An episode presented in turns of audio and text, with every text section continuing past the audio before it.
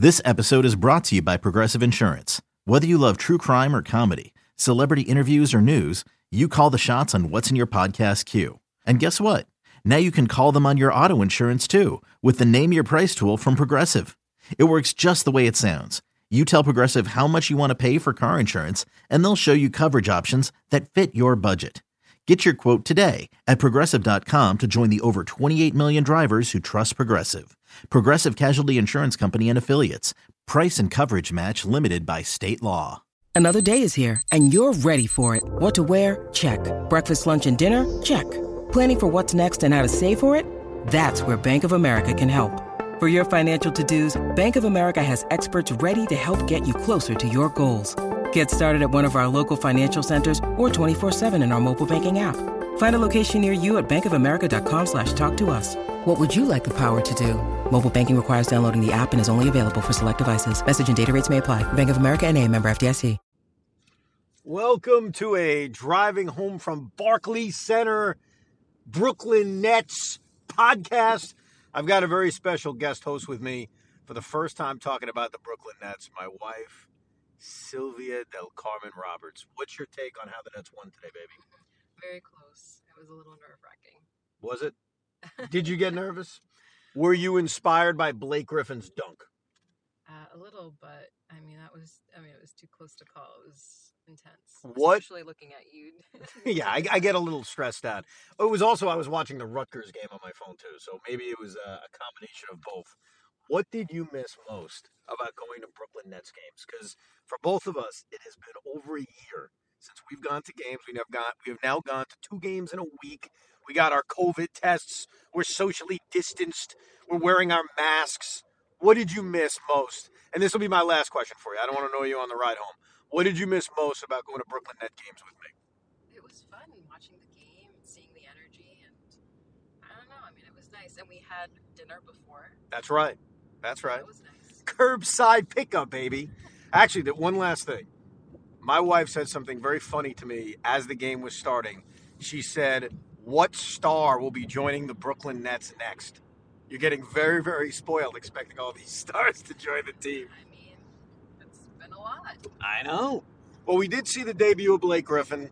Uh, I'm glad that Steve Nash was able to contain himself and only play him 15 minutes. And look, Blake played well.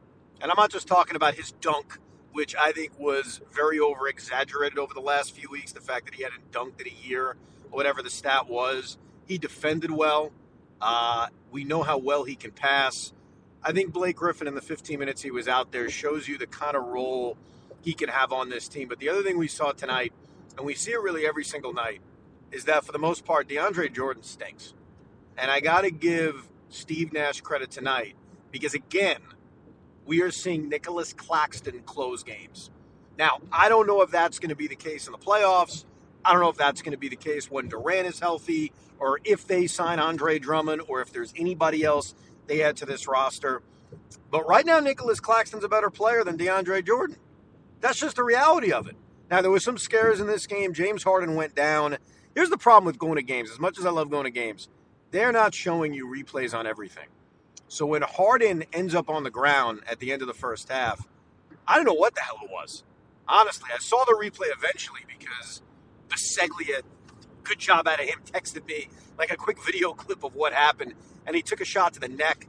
Luckily, he was okay. Came back for the start of the second half. But anytime one of these stars is sitting on the ground for more than five seconds, I have heart palpitations.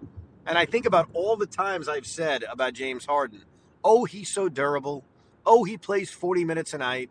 Oh, he doesn't need rest days or maintenance days. And so all of that flashed in my mind as I watched James Harden sit there. The, the negative in this game is that in the first five minutes, they defended nothing. Russell Westbrook got to the basket at will.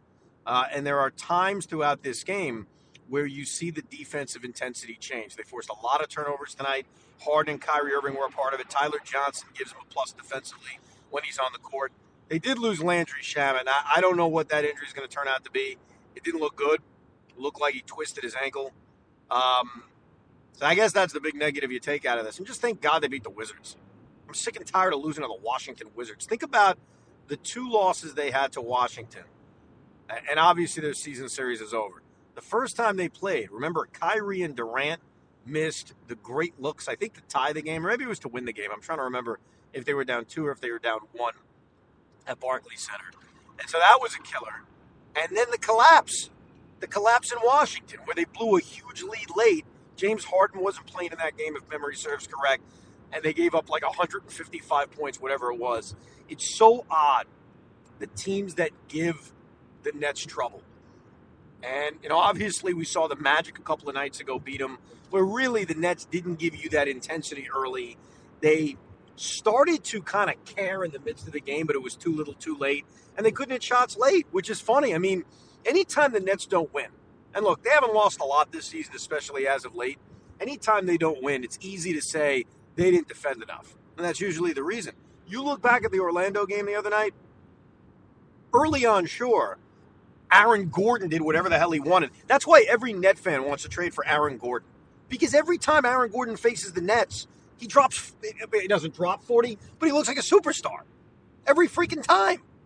So you can't blame Net fans for saying, oh man, I wish they could trade Spencer Dinwiddie for Aaron Gordon. Guy looks like an all star every time he faces the Nets. By the way, I'm on the BQE right now. It was very easy getting out of the arena, mainly because there was only 1,400 fans there, which is something to get used to. But then again, I guess if you think back to the old East Rutherford days, there were plenty of nights where there were only 1,400 fans there. So I guess that part's easy to get used to. And oh, by the way, I noticed something. And I don't know if anybody else notices this or knew anything about this. I don't know why this came to my attention tonight while sitting upstairs at Barclays Center. So during one of the timeouts, I was going through the retired numbers I was staring at the championship banners and I saw the two Eastern Conference titles, which is great. I love to reminisce about that. I saw the two ABA championships, 1974, 1976, saw all the retired numbers, and you know what I noticed is not there anymore? And I don't know when this came down. I got to be honest with you. I have no recollection of when this ended. But the Atlantic Division Championship banners now, I understand people are saying, well, why the hell would you ever display Atlantic Division Championship banners? I was proud of those Atlantic Division titles, mainly because they were the first ones they ever won. So I was damn proud of that old New Jersey Nets logo in the rafters that signified their Atlantic Division. And by the way, the Knicks have Atlantic Division banners up in the rafters at Madison Square Garden. So this isn't something they don't do and we do. But now we don't. I looked up tonight and I was saying to myself, where the hell did the Atlantic Division banners go? Now, I can't tell you I'm annoyed, but I did have some pride in those Atlantic Division banners. I'm thinking maybe the Nets are getting cocky and they're thinking, you know, worst case scenario, we're putting a couple of more Eastern Conference titles up over the next two years. So maybe they're trying to save space. maybe they're trying to save space for banners. Obviously, best case scenario is we put an NBA title up there. But I noticed that tonight. These are the weird things you notice when you go to a game. And, you know, it's during one of the timeouts, and you just stare into the uh, ceiling and you notice, wait a second, where the hell did those banners go? So I picked up on that tonight.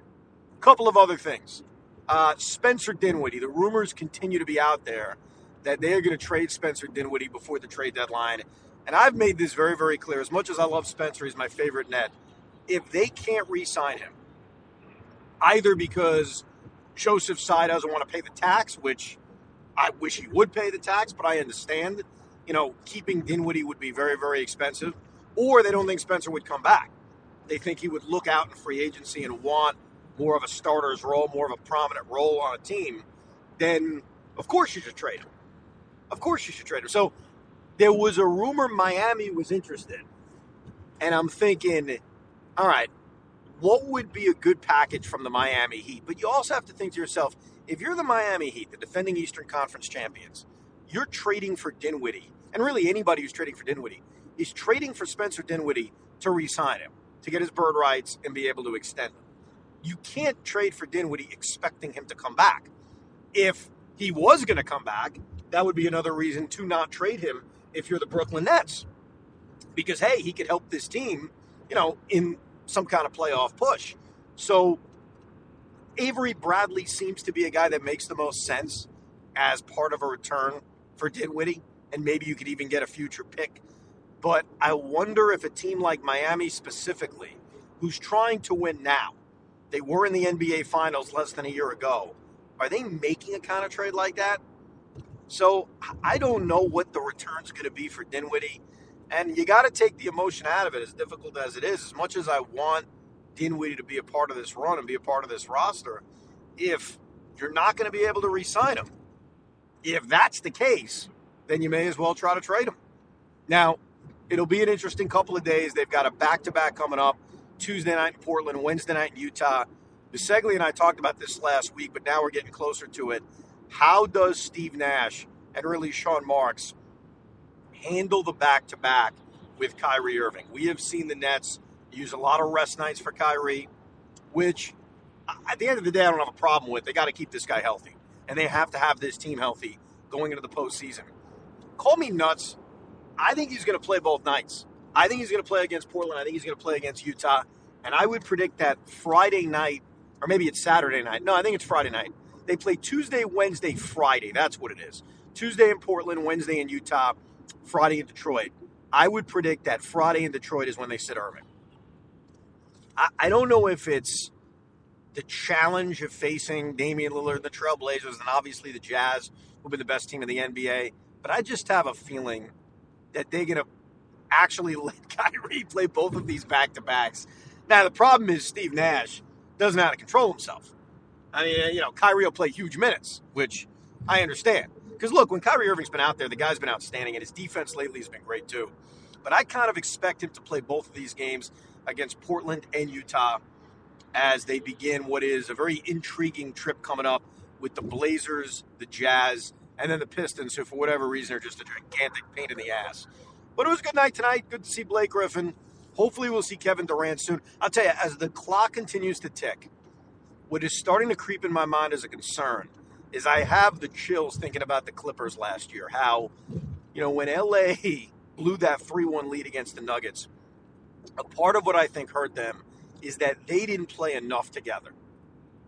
And the more Kevin Durant misses, the more games he doesn't play, the less experience these guys are going to have playing together. I know they look great together. I know Harden and Irving have developed chemistry over the last month, which is probably the most important thing. Durant pretty much has chemistry with everybody. But without pushing him, because I'm not saying push him, I'm not saying, you know, don't care about the fact he's coming off a hamstring issue. I get it. You've got to play it safe. But every day that goes by where we don't see Kevin Durant back, it's one less day for these three guys to play together in the regular season. Ask yourself this question go through the schedule and predict right now how many games from here forward will the big three play together? I mean, there's a really good chance it's going to be a single digit number. It's going to be a low number. So that's the one thing that concerns me. Again, I'm not saying push Kevin Durant. I know you got to take it easy with him. He's coming off a hamstring issue. God forbid he re injures it. But every day, boy, that guy's going 120.